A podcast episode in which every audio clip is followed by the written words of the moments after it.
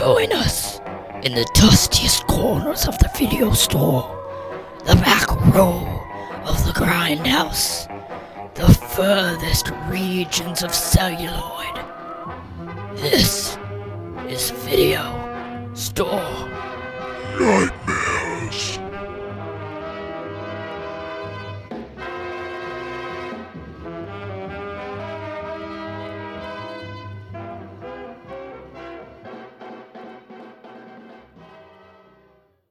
Hello everyone and welcome back to Video Store Nightmares, the podcast where we discuss the strange, the bizarre, and the feminist films of the V H S era. Tonight we're talking about a nineteen seventy-five masterpiece by the one and only Jack Hill, one of the greatest cult film directors of all time, uh, and that is Switchblade Sisters, also known as the Jezebels. My name is Luke, and I'm joined by Leland. Listeners, I, I have nothing half clever to say this time around, so we're just going to get to the point. As of this broadcast, you can find nineteen seventy-five's Switchblade Sisters on Amazon Prime for money. Just rent it for two dollars and fifty cents and help fund Amazon's righteous crusade against the diabolical unions. Like like last week's movie, I, I'm actually somewhat surprised and happy that this is an easy film to see now. Like, I know Arrow put out a D V D or Blu-ray, but this movie never got an official release on V H S in the United States until the late nineties when Tarantino put it out. I have um, I have a bootleg from the early nineties that's put out by Johnny Legend, and it's signed by Jack Hill, so that's pretty cool. Um, but it's not an official release. So despite um, the likelihood I come off as a corporate shill, um, I like that Amazon makes movies like this available. So this was your first time watching, right? Yes, and yours too, right? Oh, no, I've seen this film many times. Oh, okay. Yes, this is this is a favorite of mine. And I, I like all of Jack Hill's films. Um, so he was writer-director here. Uh, he's probably most famous for Coffy, but he also did Foxy Brown. Uh, he did a couple women in prison movies, The Big Bird Cage, and what was the other one called? Um, The Big Bird Cage and The Big Doll House. And he also did this really wonderful horror movie uh, with Sid Haig, Spider Baby. Have you seen any of these films? The, uh, a lot of the names are familiar. I feel like we may have seen Spider Baby like forever ago. It's a cool, like really offbeat black and white film about a family that like there's implications of incest and that like a baby has developed a you know, craving for flesh, that that's like a sickness that runs through the family. I don't know, it's it's interesting. It's it's offbeat enough to be somewhat comedic in a dark way, but still clearly a horror film. Jack Hill started as um, working for Roger Corman. Um, he made The Terror and Bloodbath, and I think a couple other movies for um, Corman. He he filmed some. Um, some U S scenes that were inserted into foreign films uh, for Corman. But then, of course, he graduated and started doing his own exploitation films. And despite the fact that he's like a white guy, I think he does a pretty good job of making films that empower black people in like Coffee and women in movies like this. Was that your read on it? Like, does this feel empowering to women or exploitive of women? I thought this film was going to be way more exploitive, but I don't think exploitation's the right word for all the traumatic shit that happens in this film. Yeah, I mean, what would you call it? I don't know. I don't I don't know if I'd call it necessarily empowering until... Well, and let me, okay, so I guess if your definition of empowering is just like taking control of, of the reins of destiny for yourself, then yes, I, I suppose this is a very empowering film.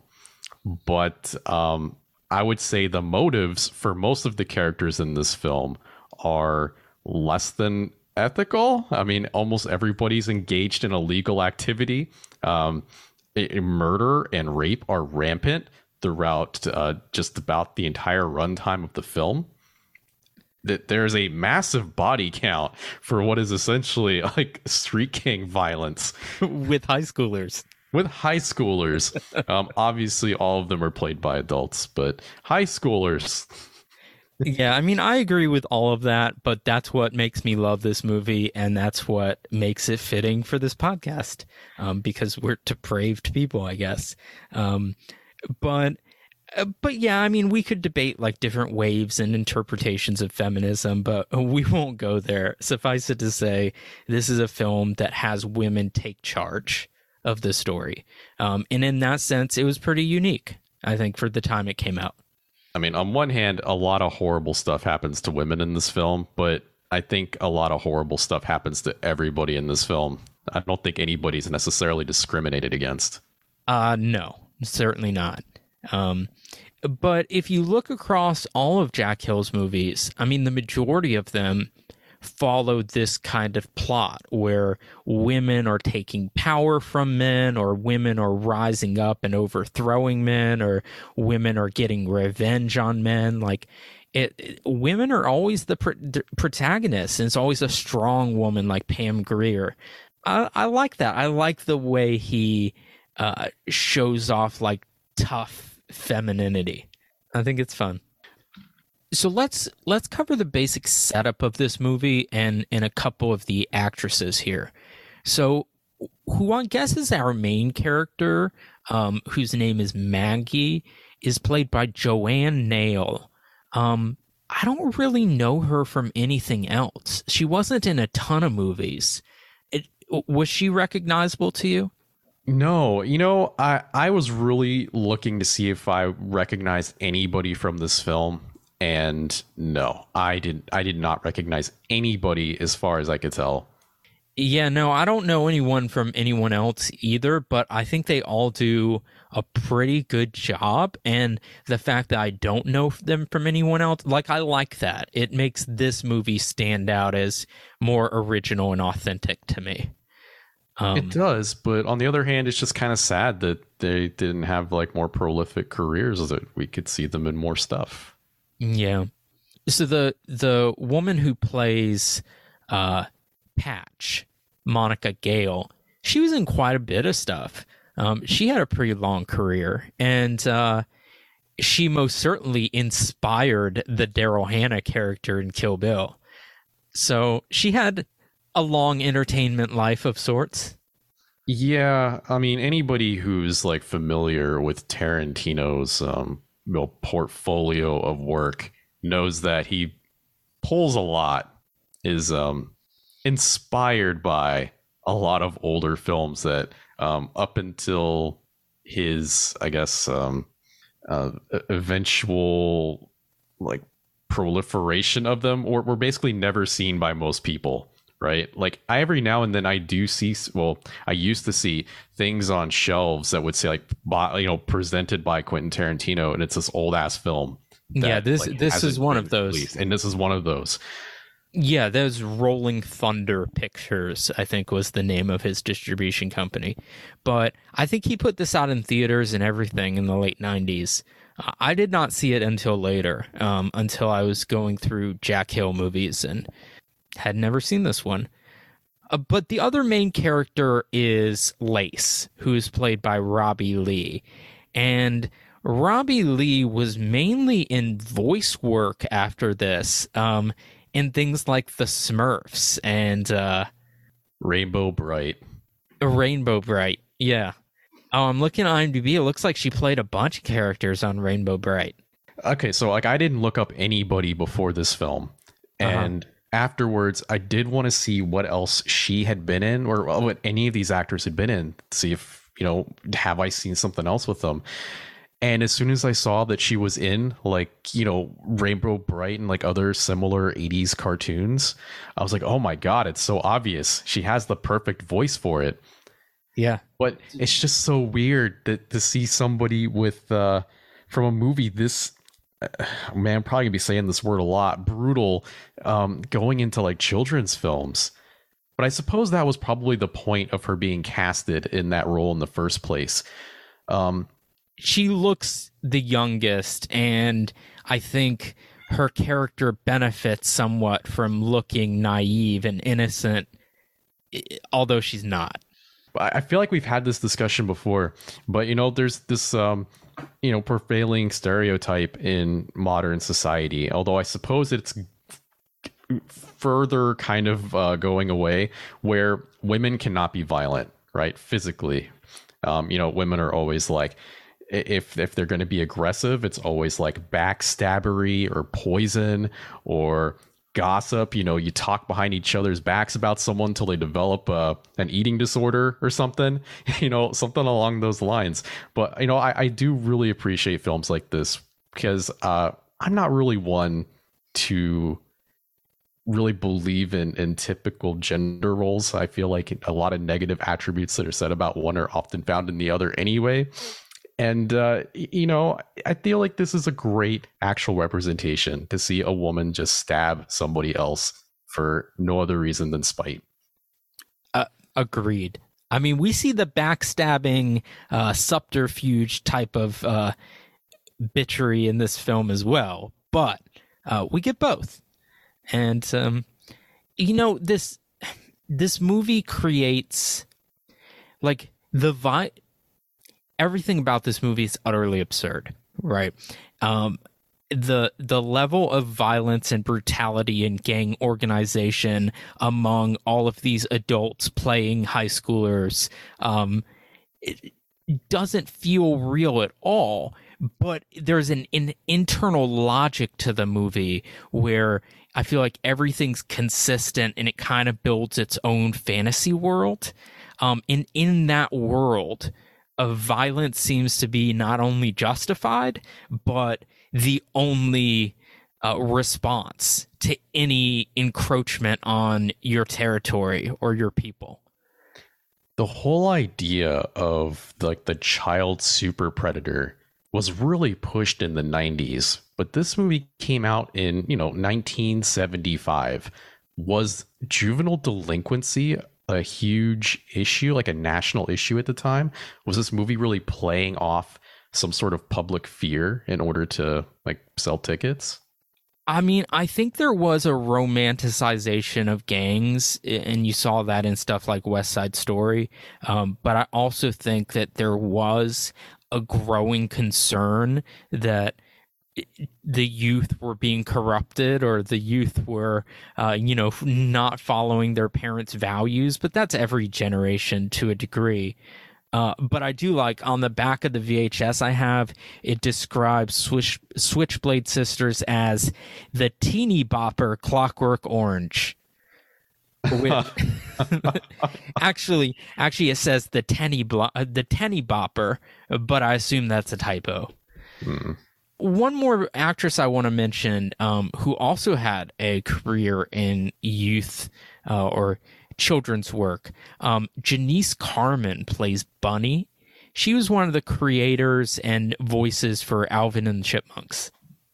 So when if you watch this on Amazon Prime, you know, you got like the little function where you can uh, pause the film, and it shows the, like all the headshots of the actors and actresses that are in the film, and you click them and you can get like a little... little short blurb. Almost yeah. Every single actress in this film was totally objectified in their like description, their descriptive paragraph, except for her, where they were just like, hey, she wrote Alvin and the Chipmunks and some other cartoon stuff, and that was it. Yeah, I mean, I guess I can I guess Amazon objectifying these women in the description kind of matches with the era in the film. Um, like, I don't, I don't know where it pulls that information. I doubt they have like one, like, a, or I should say like a team of, of nerds that like cram all this shit out. I, and they, they have to be pulling it from somewhere. Like if it is being pulled from, say, like I M D B, maybe their publicists are actually advertising them this way, and this is what they want. Mm. I don't know. I don't know, because some of them aren't even alive anymore. So, yeah, I think the actor that played Dominic died in twenty twenty-one. I did see that he apparently starred in some action films across from uh, Wings Hauser. Oh, yeah. Yeah, I don't think it'd be anything we'd cover here, but something I, to take note of. I, I think m- the actress who played Mom is also dead.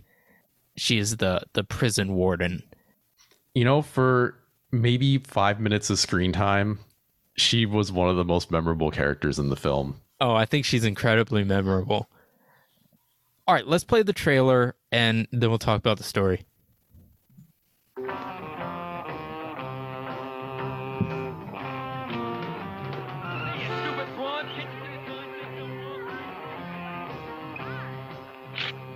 Meet the toughest gang of teenage girls ever to slash their way across a motion picture screen.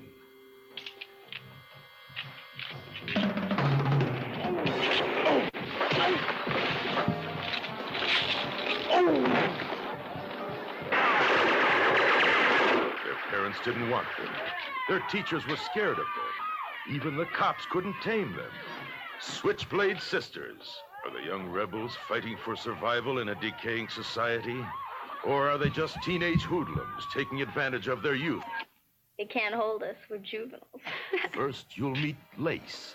She's as affectionate as a scorpion, with all the loving tenderness of a buzzsaw. Okay, you want me out? You're gonna have to. You got knocked off, right? Big deal! If you go, it's gonna turn out bad. She'd rather kill her man than lose him. Then there's Maggie, Lace's best friend, a shapely young bundle of female dynamite, and Lace's man lit the fuse. Oh! You're a chicken. Say it! You'll also meet the girl who used her young body to earn the nickname of Bunny. A little something to uh, relax the nerve, and it's only five bucks. God. Come on, Superman. And then there's the one they just call Patch. I lost my eye for this gang, remember? We used to be tough. They also call her the Smiling Cobra. Shameless. Impudent woman! And from now on, that's gonna be us. The Switchblade Sisters. You'll laugh with them.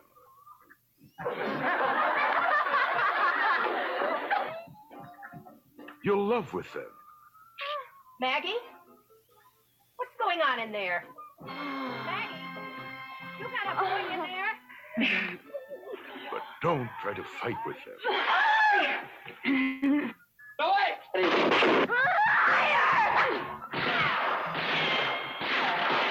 Remember, I want him alive. Two teenage wildcats, both hung up on the same guy. One of them had to go the hard way.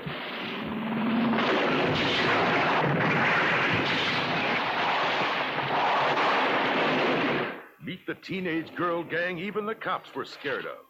Switchblade Sisters is a story of today and maybe a little bit of tomorrow. So what the fuck is that trailer? They introduce like four characters and talk about them. I like it.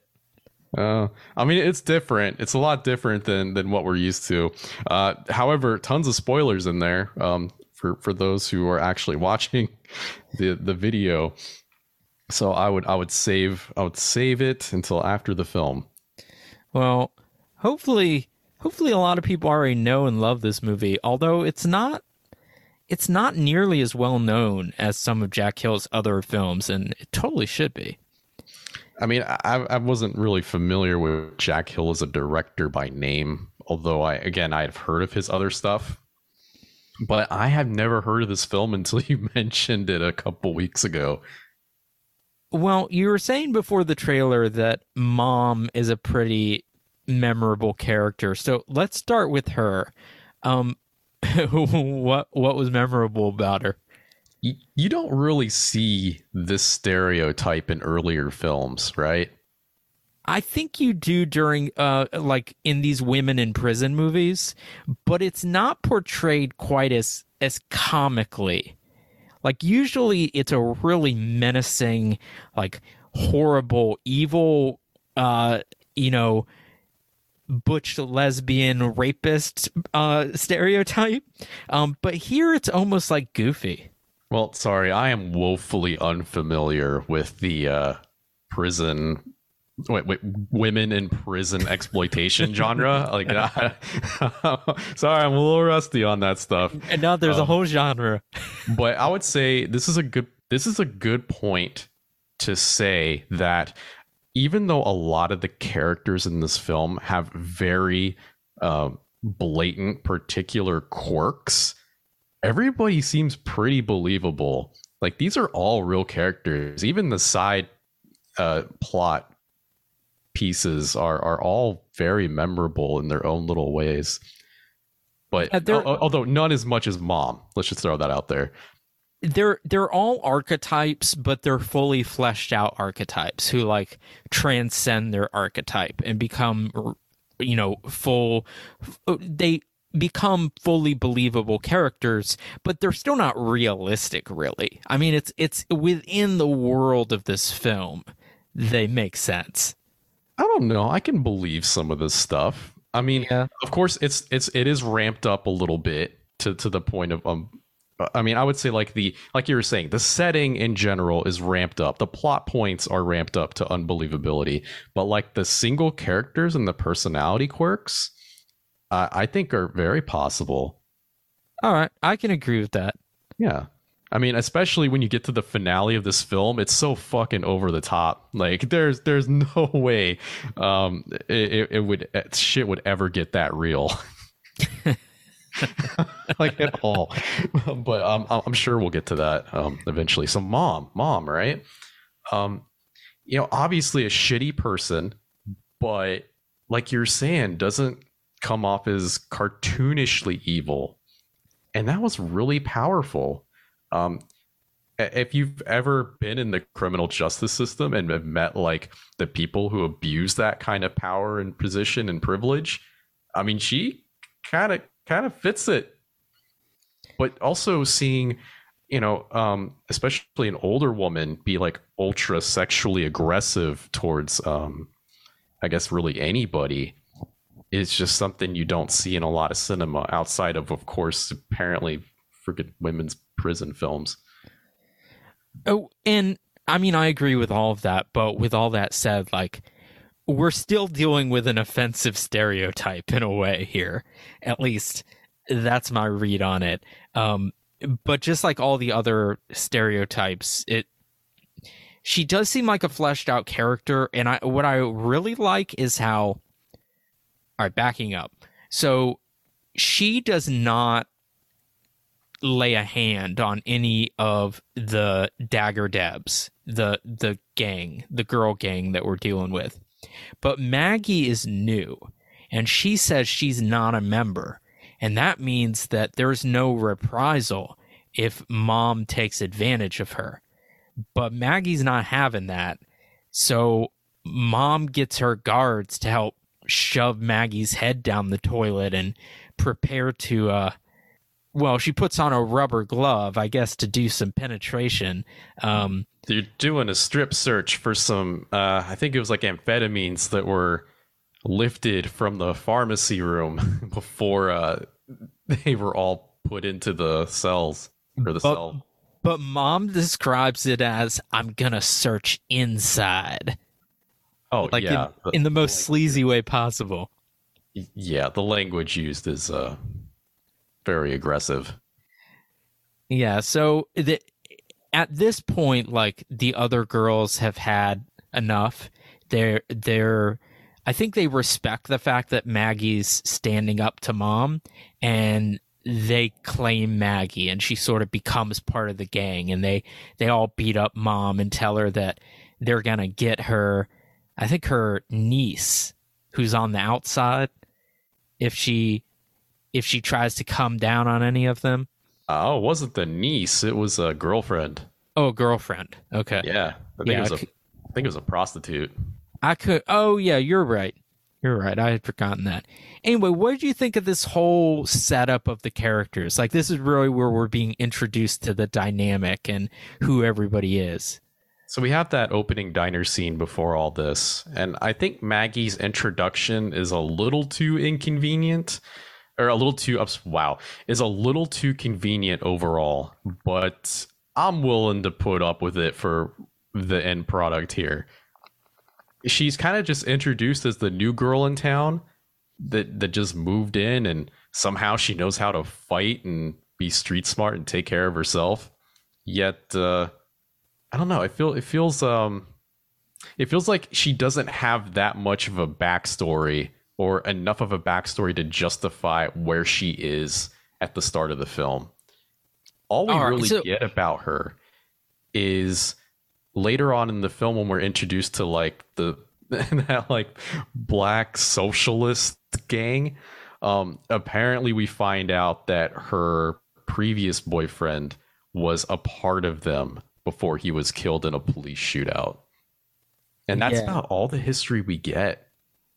Yeah, so I, th- we may be getting ahead of ourselves here, but I want to establish this now. Like, do you think we are supposed to like and identify with and root for Maggie? Or are we supposed to be suspicious of her and think that she's, like, nefarious and trying to do some sort of subterfuge? This is one of those films, and I feel like we watch a bunch of these, where most of the characters are not really meant to be likable. Uh, Maggie is is supposed to be like the life preserver amidst this like ocean of distrust and, and disgust. And although there is a um you know a lot of mystery in the beginning because of the lack of a fleshed out backstory, I really think she's mostly there for a viewing audience to latch on to as someone to to root for, because everyone else is just like a fucking felon. Yeah, see, she she is set up as our protagonist, and at first she seems to be presented as like the most innocent character. Um, not innocent in like a naive way, but innocent as in she hasn't killed anybody. Um, but then we find out little tidbits throughout the film that suggest she has a much darker, more violent past that it's just not revealing to us. And that makes me suspicious of her. And that's a weird thing to feel for your protagonist. It creates a weird dynamic in this movie to me. I like it, uh, but it's just not like any other dynamic I can think of. It is a little inconsistent, right? Like, there's a, a lot of parts in this movie where she is like an absolute fucking barbarian and takes care of shit. And then there's other parts where the script sort of demands her to be in like a helpless, um, like victim role. That's why I think she's like playing a role. Like, like for example, there's a scene where Dominic rapes her. Um, but she doesn't seem that put off by it. Like, she tells him at one point afterwards that she does like him. Um, and it seems to be insinuated, like he says something like, well, you asked for it, didn't you? And you got yours, didn't you? And there's the major part of me is like, uh, yeah, you're gaslighting her after you raped her, like you're an asshole. And then another part of me is like, what if this is part of Maggie's master plan? Like, what if she's trying to wrestle Dominic away from Lace? It, and that's because I don't feel like I can fully trust her. I don't know if I'm explaining this clearly or not. You are. I, I just uh okay, so I've, I mean I've only watched this film once, but I think that might be looking into the script a little too hard. But to in your defense, there is a lot of dupl- like duplicity fronts that are put on by other characters. Um, like specifically uh, Lace, who has about like three different roles, maybe four different roles that she's cycling through, um, depending on who she's communicating with. I do think part of the reason I kind of distrust Maggie is that I really identify with and gravitate towards Lace. Like, I actually think she's a much more interesting character.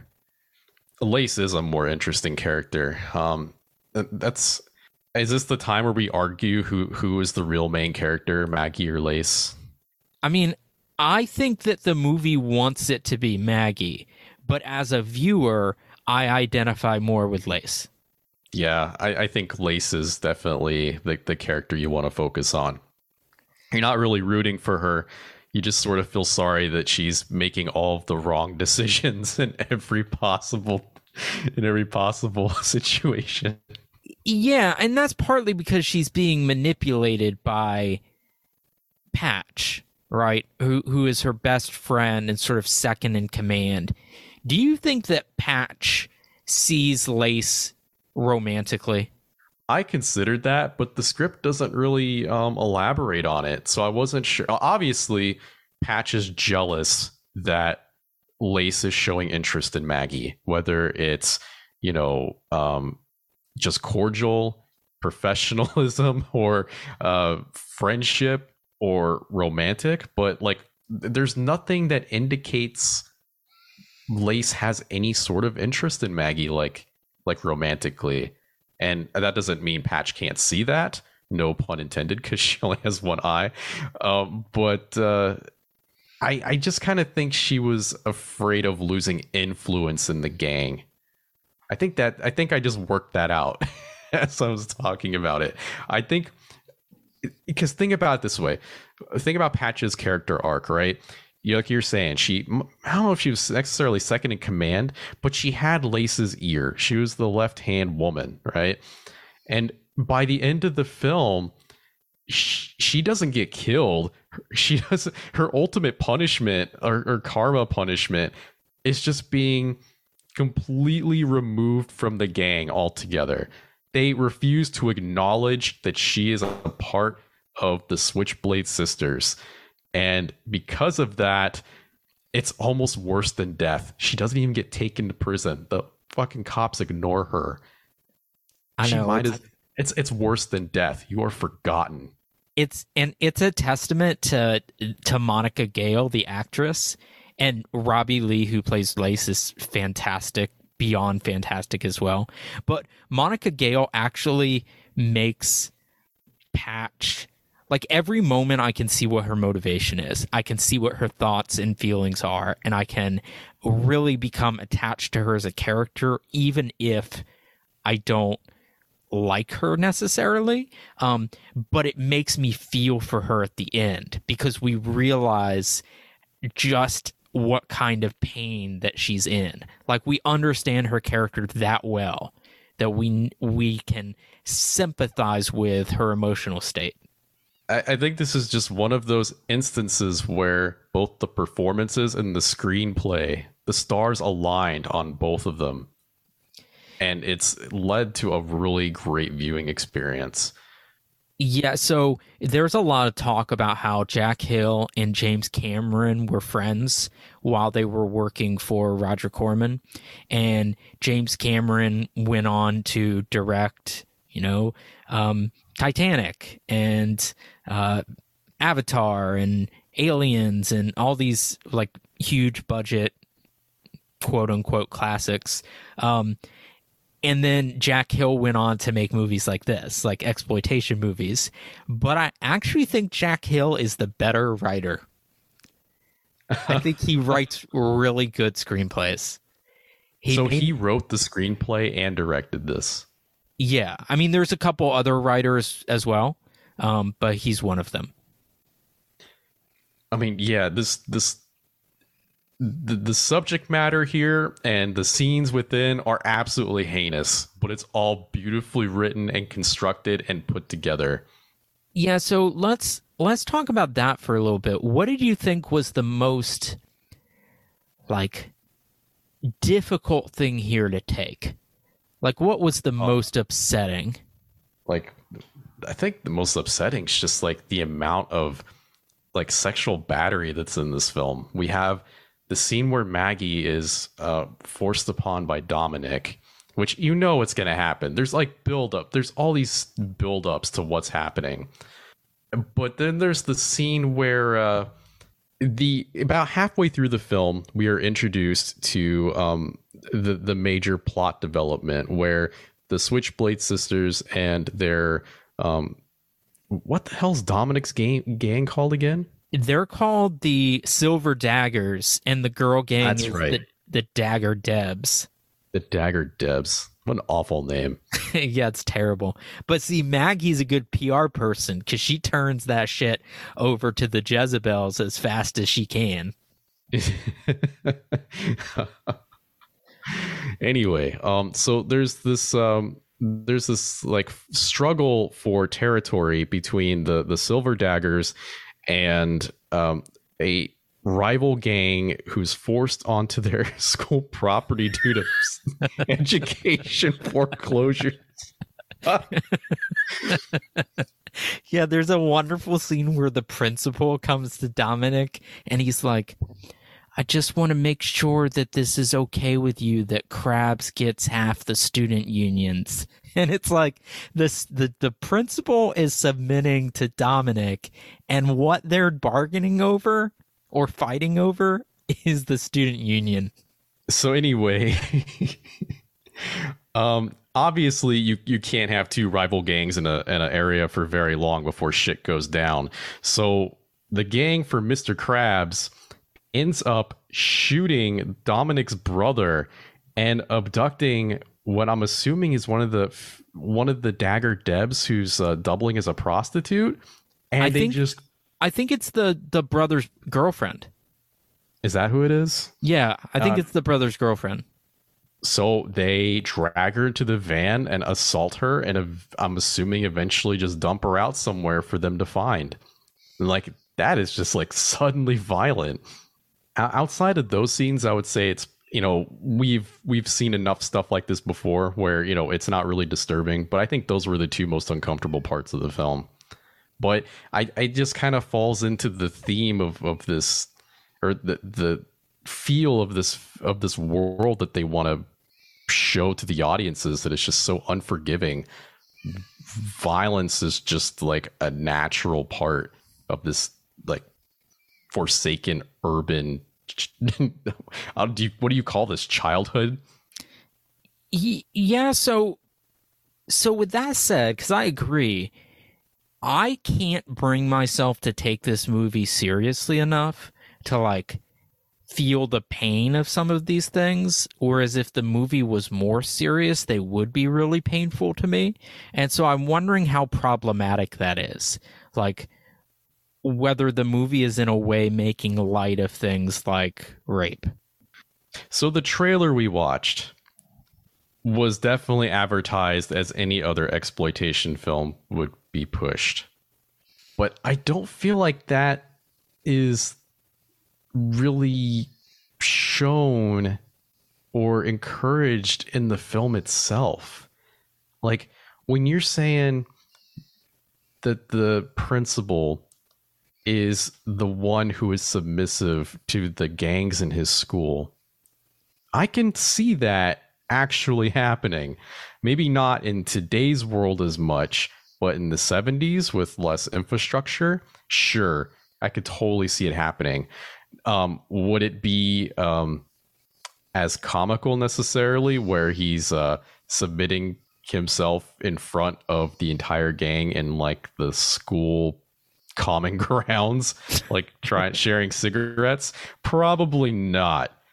But um I, I think you can look past that and just see it as sort of um as sort of just like a, a you gotta remember, this is a film, this is a movie, right? Like they're not gonna try to make everything absolutely realistic. There's got to be some sort of stylistic like creativity involved. No, but see, I feel about this movie and Jack Hill movies in general, um, although Coffy, it gets a little more emotional. I think that's mainly because of Pam Grier's acting. But um, overall, I, I just can't bring his take his films seriously. I see them as happening in an artifice, like a fantasy world, just like John Waters' characters are in a fantasy world, or um, Uh, what Tarantino's actors are in a fantasy world. Like these are idiosyncratic fantasy worlds dreamt up by their directors, and it's hard to take things that happen in them seriously, even if I find them immensely entertaining. And that's kind of how I feel about all the awful shit in this movie. It's like, yeah, it, theoretically that's really, really fucking terrible, but in the context of this movie, it's kind of ridiculous. I don't have, I'm not going to call it an issue, but I did not have that issue watching this film. I totally see where you're coming from, though. But for me, you can have a completely bizarre fantasy world and still have meaningful discussions or portrayals or any kind of like interactions involving the human condition that still have the same effect as if you were trying to make something like, you know, the first two seasons of The Wire, which like strive for um, ultra realism. Yeah, no, I, I agree with that. I, I just think the tone here is, it's odd. It's real unique, which is part of why I love this movie, is it's like it, the characters are real enough and conflicted enough and their their struggles and themes interesting enough that we can really like dive in and psychoanalyze them. But at the same time, they seem like archetypal uh, parodies of real people. Like they seem like it seems like a dark comedy, and I I love the way those two things interact. Like Krabs is is horrible. He's he's a horrible, immoral, violent person, um, but he's also like completely ridiculous, right? Like he's a comedic figure.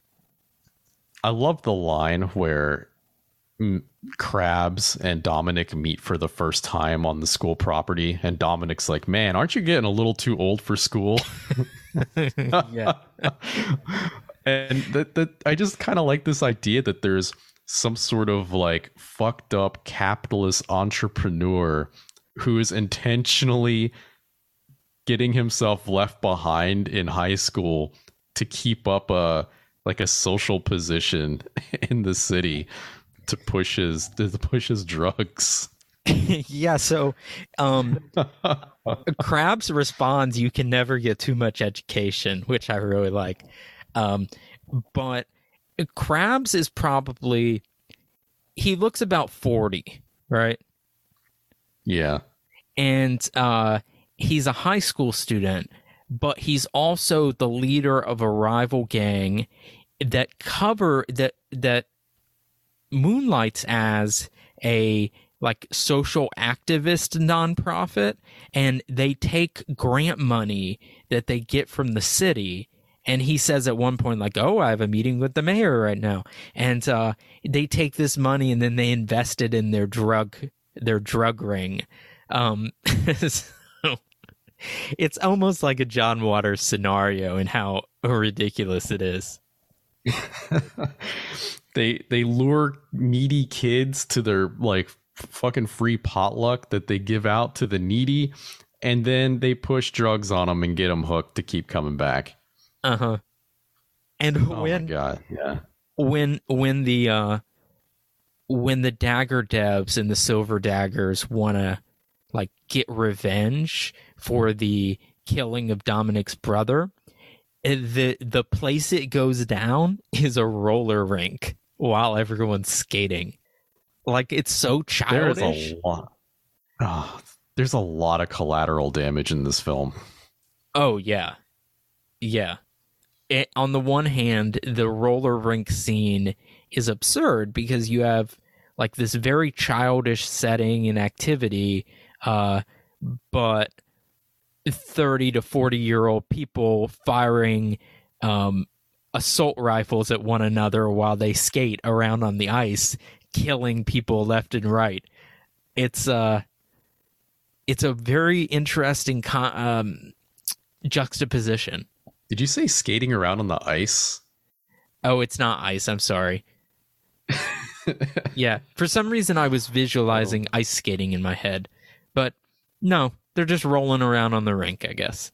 No, I mean, roller rinks were really popular in the the uh, definitely definitely in the eighties, but I was supposed maybe like mid seventies it would be like hip among like urban youth or like the cult, you know, urban culture youth. Yeah, we talked in uh, we talked in our rollerblade. Yeah, we talked a lot about fucking rollerblades already. Yeah, so, so let's, let's so let's move that. past that. Um, but during this scene, um.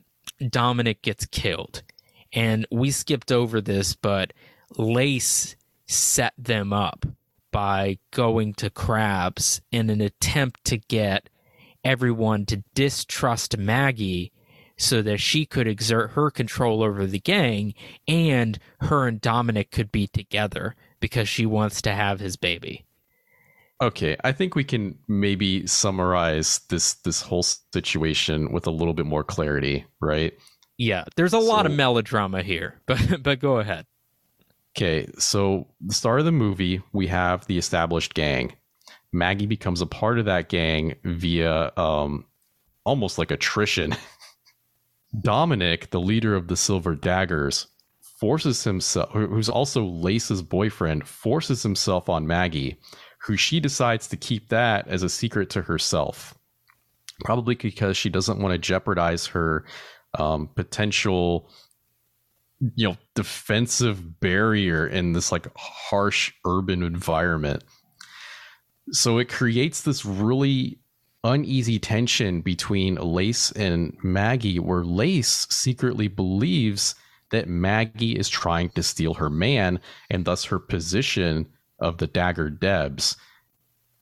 Lace is being gaslit the entire time by Patch, who is jealous that Maggie might be trying to actually ruin her social standing. So basically everybody's like secretly pl- plotting against Maggie while she's trying to hold her own. And I would say on the surface, at least, do what's best for everybody. Although you feel like she has some crazy ulterior motives.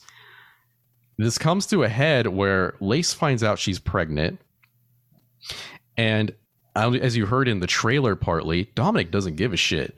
Dominic's a shitty person, like throughout this entire film. There's nothing redeeming about Dominic. He I mean, throws I guess you, he he throws some money on her and says, "You know what to do. You know what to do." She's like, "I got a surprise for you," and that is probably the the worst reaction I have ever heard to a pregnancy announcement. Thanks, yeah. Dominic. He's that basically is amazing. Like, I don't need this shit right now. My kid brother's dying and I'm trying to keep control of my gang territory, and like, you go take care of it. But he says to call him he, after. The most positive outlook you can po- you can have on Dominic is that you can say he is just a product of his environment. He grew up having to survive on the streets, apparently without a father. His father died at some point, probably when he was too young. And he just survived as like a, you know, king of the jungle stereotype, because that was the only way he could he could live. And, you know, there's no room for compassion in a role like that. You have to be alpha male all the time or get overrun by other assholes who are vying for the same territory. But anyway, after he is killed at the skating rink, like you were saying, from a setup that Lace secretly collaborates with Mister Krabs to not kill Dominic, but actually kill Maggie. And of course, he takes advantage of the situation, being the extremely trustworthy person that he is, and just takes out Dominic, his main competition, instead.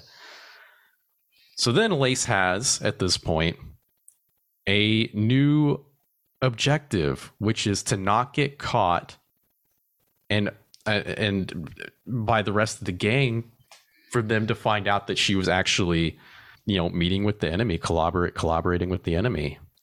There's one scene I want to talk about, which is after that roller rink scene, Lace gets kicked in the stomach repeatedly and she ends up losing her baby. And so the other girls go to visit her in the hospital, and it's like, She's kind. She's trying to brush it off and act like it's no big deal. And she's like, "Oh yeah, could you imagine me like it being a housewife and taking care of kids and all that?" And uh, but you can tell that she's really like devastated and upset. It's a really good acting. Like she's, it's a really good performance. Not only is it a great performance, but this is a really complex portrayal, because, like I was saying before, you know, she puts on like four different personas depending on who she's talking to. And she's telling the gang, "Hey, you know, Dominic was, we, me and Dominic were waiting to tell y'all about the pregnancy, and he was going to propose to me, and we were going to like make a big deal out of it. And, you know, we here as the audience are the only ones that know the truth, that Dominic had absolutely no plans whatsoever to to go along with this. Yeah, and, and you can tell that, like, at least from my read, Lace is, on the one hand, actually relieved, because there's a part of her that thinks, yeah, of course I didn't want to be a mother. And then there's a part of her that actually believes what she's saying, that Dom was going to propose to her and they were going to live happily ever after, and like she's lost the chance. And then there's part of her that is like, how do I keep up a front so that these other girls continue to see me as powerful? It's like she's got all these different motivations going into that scene. It's this like script complexity that really makes me um, like r- really like this film.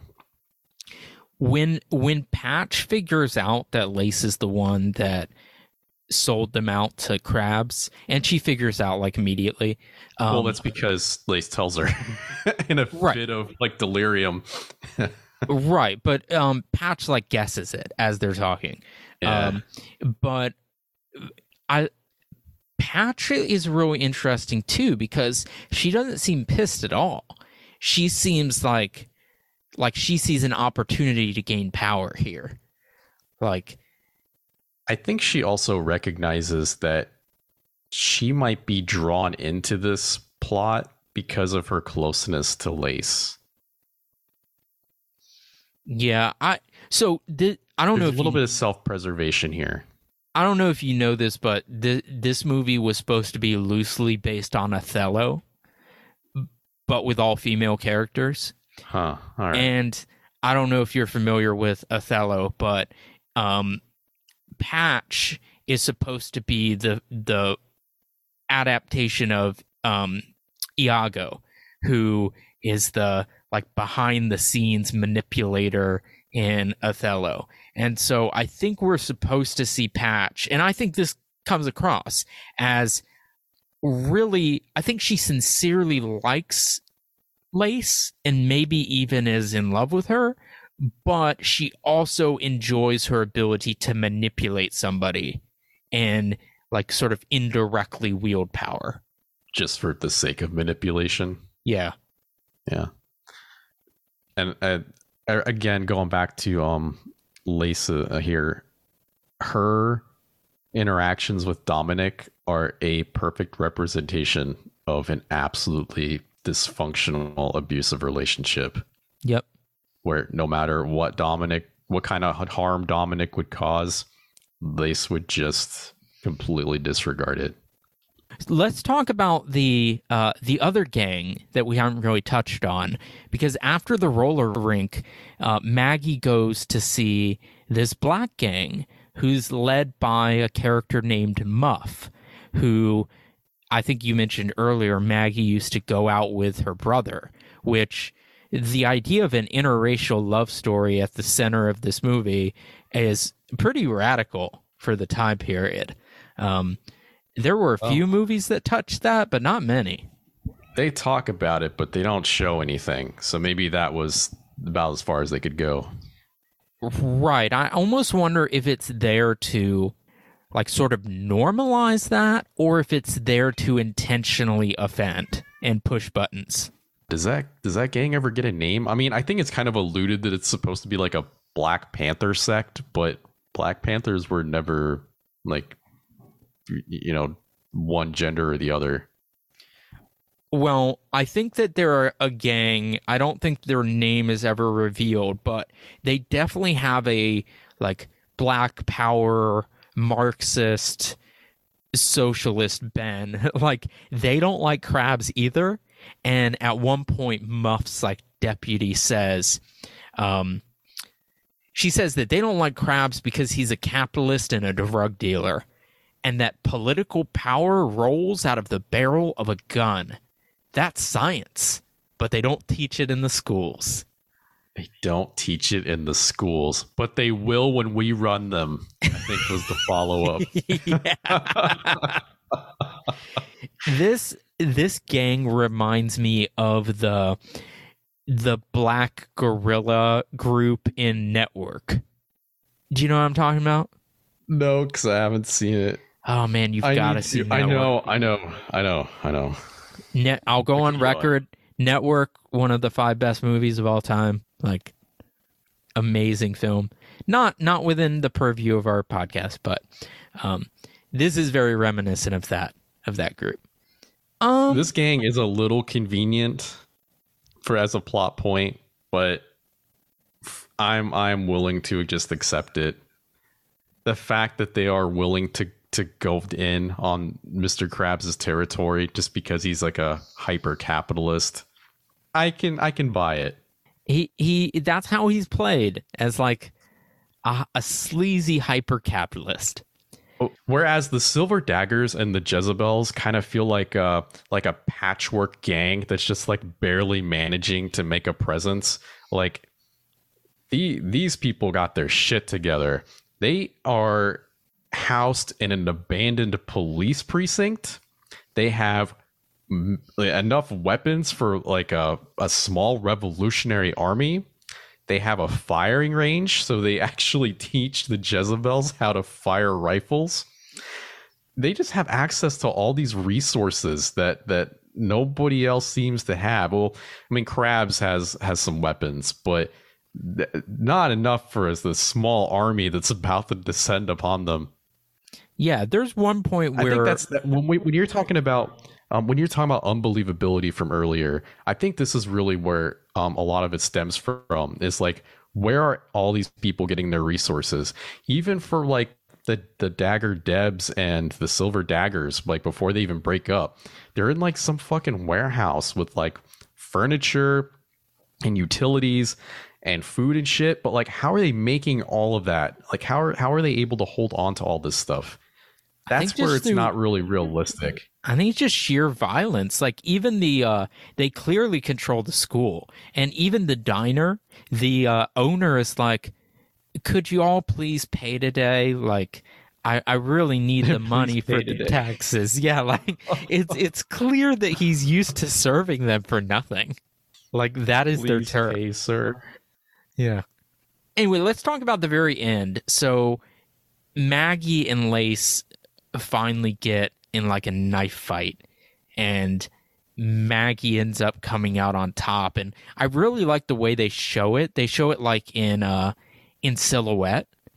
We see like the shadow of a knife go through Patch's throat, or Lace's throat. We completely skipped over what was probably the most ridiculous part of the film, the the real finale, where this revolutionary army combined with the power of the Jezebel, fuck that, the reverse that one. The Jezebels combined with the full force of a revolutionary urban army descend upon Mister Krabs and just utterly obliterate him in a war zone fight in the yeah. middle of, of, of an American like street in the projects. Well, I mean, I guess this is predates projects, but you know what I mean? Uh, is absolute bloodbath. Like third parties going down, cars are crashing, Lace blows up a, a fucking food truck. Um, Mister Fingers, the, the second in command, Mister Crab, gets run over and like pinned to a building and crushed to death. Yeah. Um, the, the special effects here are actually really well done, as far as like, you know, they got like the, the bullets like hitting off uh, walls and like chunks flying out from. from like ricochets. It all looks really good. Um, the gunplay itself is very unrealistic, but it's Hollywood, so fucking deal with it. Um, Jack Jack absolutely Hill, Jack Hill knew how to shoot action scenes. Like, yeah, for I think sure. he does a really um, good job.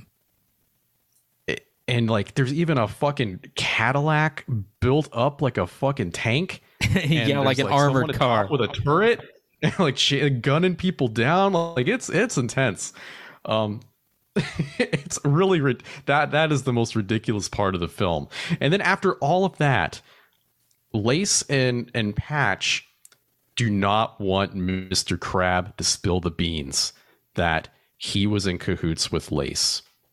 So They kill him in front of Maggie before she has the chance to get the the confirmation that she needs.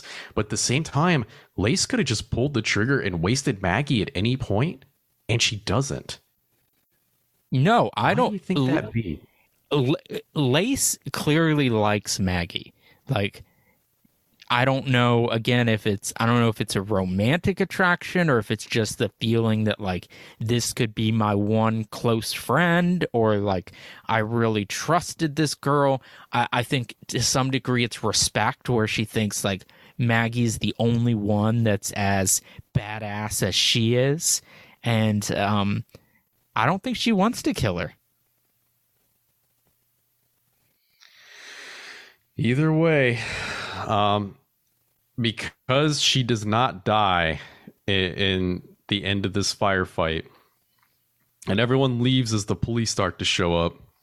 Not that they could fucking do anything. What what the hell are you supposed to do against an army full with military-grade rifles, and you're showing up in like a bunch of squad cars with revolvers? Yeah, and that armored like. car.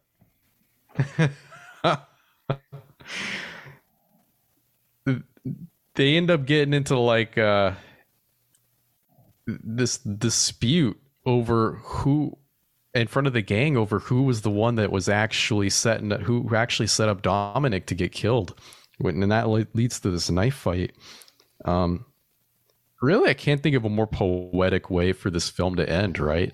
Where we have both of our main characters, you know, fighting for supremacy. Um, just like the rest of the script, I think it's really well balanced. The the death is not necessarily the, the the knife fighting is definitely very uh, drawn out and extra. There's like all this unnecessary throwing of furniture and like blocks and tosses and all that shit. I but, thought uh, like this is well, actually really... how two clever, not that physically strong people would fight. Like they'd reach for yeah, whatever they is... could. This is the kind of choreography, though, where you have like someone who can just clearly stab the other person, but we can't have the fight in so soon. So instead, they just like kick them or something. It's oh, one yeah. of those fights. It's the rules it's of fine. Kung Fu movie. So yeah. It's okay. Yeah, it's okay. It's okay. Um, well, what we don't know, or what we know, but they don't at the time, is that the police are actually outside because, hey, it turns out when you turn a city into a war zone, the police are finally like, fuck this shit, we're going to do our jobs. But they wait outside until one of them kills the other, so they'll have a reason to bring him in for murder. Yep. Which, uh, honestly, I could see it. I could see that happening. Oh, yeah. I didn't find that disbelievable at all, or unbelievable at all. I, so, I, so once um, the, the thing that really struck me about this scene is after it's all done. And like you said, Maggie is victorious over Lace. Um, the police barge in. They ostracize Patch. She is no longer in the gang. She doesn't even get carted to prison, the jail like the rest of them. But there is this crazed fucking look on Maggie's face, with blood, her own blood, I'm assuming, dripping down her face as she is telling the police, y- you know, you can lock me up, but it, I am going to get out. And if I see you pigs on my territory again, I will blast your ass. I, just, I think she said something like that. Hey, I will yeah. blow your asses away. The crazed animalistic in her eye either A, shows her complete transformation into like the, the super predator we were talking about earlier, or perhaps her real persona the whole time. It finally cracked, and this is who she really was. I think it's the latter. I think that's her real persona, and that's why I think she's so... Like, I think a lot of what comes off as naivete earlier in the movie is really deviousness. I would say that's probably the, the best defense for your theory of of her being a secret, having secret plans the entire film, is that huge emotional reveal at the end. It's it's wonderful acting. She looks genuinely like frightening and insane. Oh yeah, no, you would not want to be in a room alone with her. Nope. Um, the, on my tape, there's an interview after the movie, and it's with Jack Hill and then Maggie and Lace, um, but much later, like twenty years later. And uh, they both said that Hill gave them a lot of creative control and basically said, like, they could do whatever they thought worked with the character. Um, and they both said that that, like, they felt like they gave much better performances. So there's one more character we need to talk about. We haven't even mentioned her a single time. Yeah. Yeah. Donut. So Donut is not a very significant character. um, she's mainly there to be mocked and picked on. I like how this. She's like seventies fat, and that's like like the average like American in their thirties today. Yeah, they give her a really hard time for being like a piggy and being fat, and uh, she's really not. What do you think? Like maybe fifteen pounds overweight at the most? I mean, I would like, if this is her body type, I don't even know if she's really overweight. No, medically, I, she would not be diagnosed with anything at all. She So that actress, she's played by Kitty Bruce, who is the daughter of Lenny Bruce, the famous stand-up comedian, um, who I'm not that familiar with. Like, that's way before my time, but I have heard his name. Um, she was only in two films, this one, and she was in Andy Warhol's Bad. But I think she's fun in this role. I mean, yeah. She's kind of just goofy, like comedic relief. But even comedic though relief. She, even though she is just comedic relief, I mean, not tasteful comedic relief, but you know, still comedic relief. Um, she still comes off as like a real character. I don't know how to explain it. She's easily like, she's a really weak character. She basically will say whatever you pressure her into saying. So in the last scene, she's like switching loyalties back and forth. Um, but I really like the scene in the diner where she asks Lace if she can have a double cheeseburger with bacon and a milkshake. And, and, and coleslaw. Yeah. And, uh, and Lace... For, Lace kind of humiliates her, and then she says, "You're getting nothing. You understand? You're gonna watch the rest of us eat until we're full." And then they make Donut make piggy noises. Yeah. Oh, yeah. You know, Lace does not get off to a good start to being likable. I mean, almost nobody does in this film, but. No, I think she's really sympathetic for some reason, but she's not... sympathetic later, but only because of absolute tragedy and like her shitty decision making. Not necessarily, you don't necessarily like her. You're just like, oh, yeah, kind of like or... an aggressive dog that gets hit by a car. Uh, I can see it. Yeah. Anyway, it's getting late. Let's get to final thoughts and a rating out of four. So I finished this film maybe half an hour before we started recording. So it's pretty fresh in my mind. And I'm glad I got to talk it over with you. Um, because it really helped me like try to make up my mind about certain things. Um, I, I think this is a great film. Uh, I, I it's a hidden gem, apparently. Like, because it wasn't really um, accessible until Tarantino brought it brought it to the forefront in the nineties. So I say forefront, like, you know, it's got mainstream attraction, but at least he made it somewhat more accessible than it was. And uh, there's a lot going for this film. Even if you don't enjoy necessarily watching the film, I I really think that watching cinema is about getting some kind of emotional reaction, and I feel I really feel like this film is so visceral in just the right ways, and the social situations that are portrayed between all of the characters, the the interconnected like multi plots with um like various dynamics, how they all link together, like really make for a, a fantastic film, even if it might be painful to watch. Now, I mean, this isn't like this isn't like some sort of uh, like drama film, right? Where like where you're gonna like cry at the end or whatever. It ain't like that. But there is just like a copious amount of of violence that should make, make you feel something, and, and then it's interlaced with these absolutely ridiculous scenes like the fucking gunfight in the city at the end. Um, I am still impressed by, and maybe it's because I was expecting something different, the complexity of the script in terms of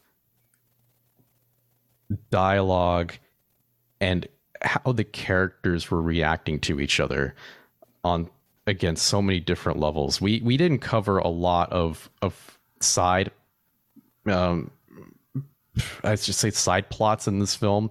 You really need to experience it yourself if you haven't seen it. Um, but it does hold up very well. I think even for today's standards, this film holds up pretty well. The special effects, again, are good for the action scenes. The the this guy obviously knows how to direct action films. You're not going to be bored. I don't think there's really much downtime.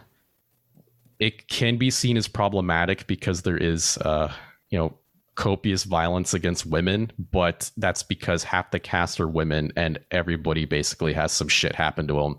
So it's at least spread around uh, relatively evenly. Um, I'm, I'm really, I don't know if this, I, I wouldn't say this film is perfect. It, it does have flaws, but um, I, I, again, I had a, um, I really enjoyed watching this film. I'm going to go with like, man, like a th- three, three and a half stars, maybe. I don't know. This film kind of hits something. And, but at the same time, it's weird because I don't know if I necessarily experienced enjoyment watching this film, but I did have a lot of different feelings. And, and that's really important. I think that's really what the star rating is all about. Getting that, getting it, it, it, you're, ju- you're trying to judge the reaction that something's getting from you. Yeah, I I agree with pretty much all of that. I love this movie. I love all of Jack Hill's movies. Even the, the bad ones like Sorceress are really entertaining. But this is, I think, my favorite. This and Coffee. And it's because they there's all kinds of serious issues at play here. But they're put in the context of absurdity and of this sort of dark fantasy world, um, of exploitation, uh, archetypes thrown together. And I, it just hits all kinds of buttons for me that I can't fully articulate. Like, I think it's hysterically funny. I think the characters are really interesting to talk about and psychoanalyze to a degree. I think all of the Uh, melodramatic plot points and conflicting character desires and arcs make it a really dynamic, interesting experience. It's action-packed. It's full of wonderful one-liners and um, good musical cuts and uh, fight scenes and just badass women beating up men and each other. Uh, you know, if you think a forty-year-old drug pusher masquerading as a nonprofit uh, head who attends high school is funny, then like this is the movie for you. Um, I can. I'm really relieved that uh, Tarantino rescued it from obscurity. Um, although maybe it would have come to light eventually anyway. Uh, but I can see why he would. Right. I, I think that this is. You can see how a movie like this went on to influence people like Tarantino. Um, and thus, even if it wasn't a success when it first came out, um, its influence, I think, has been long. So I, I love this movie. This is four stars for me. All right. So we're going to do something sort of new. Um, Leland, I got a new Magic eight Ball. Really? I'm going to use it to predict or choose next week's movie for us. So I've put all uh, a bunch of titles of different V H S tapes I own into this eight ball. I'm going to run it, and my digital uh, digital magician is going to spit out a title for us. All right, we'll shake it up. All right.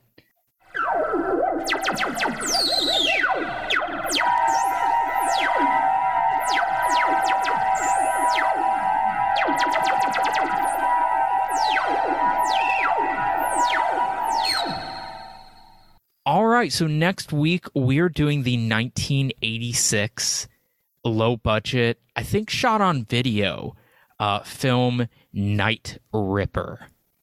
uh, God, how many things were in this eight ball? Uh, we had a bunch. Yeah, I put everything on our list. So, wow, that's a big ball. It's a big ass ball you got there. Yeah, uh, I put like fifty titles in it. What, however many are in that list. Okay. Anyway, Night Ripper from nineteen eighty-six. Uh, I really like this movie. I, I can't really articulate why, so I'm really curious what you think of it. It's been some time since we've, uh, you know, watched something or covered something that was shot on video, so I guess it's time. It's time to go back. Yeah, was Creep the last one? No, it was um, uh, Blonde... Uh, Blonde Death, I think. Oh, Blonde Death. Yeah. Yes. I think Blonde Death was the last one. The uh, one of the main characters of this movie is played by the Soup Nazi from Seinfeld. Fantastic. Yeah. So um, you won't like recognize him or anything. It, it's it's not a similar character, uh, but it is funny.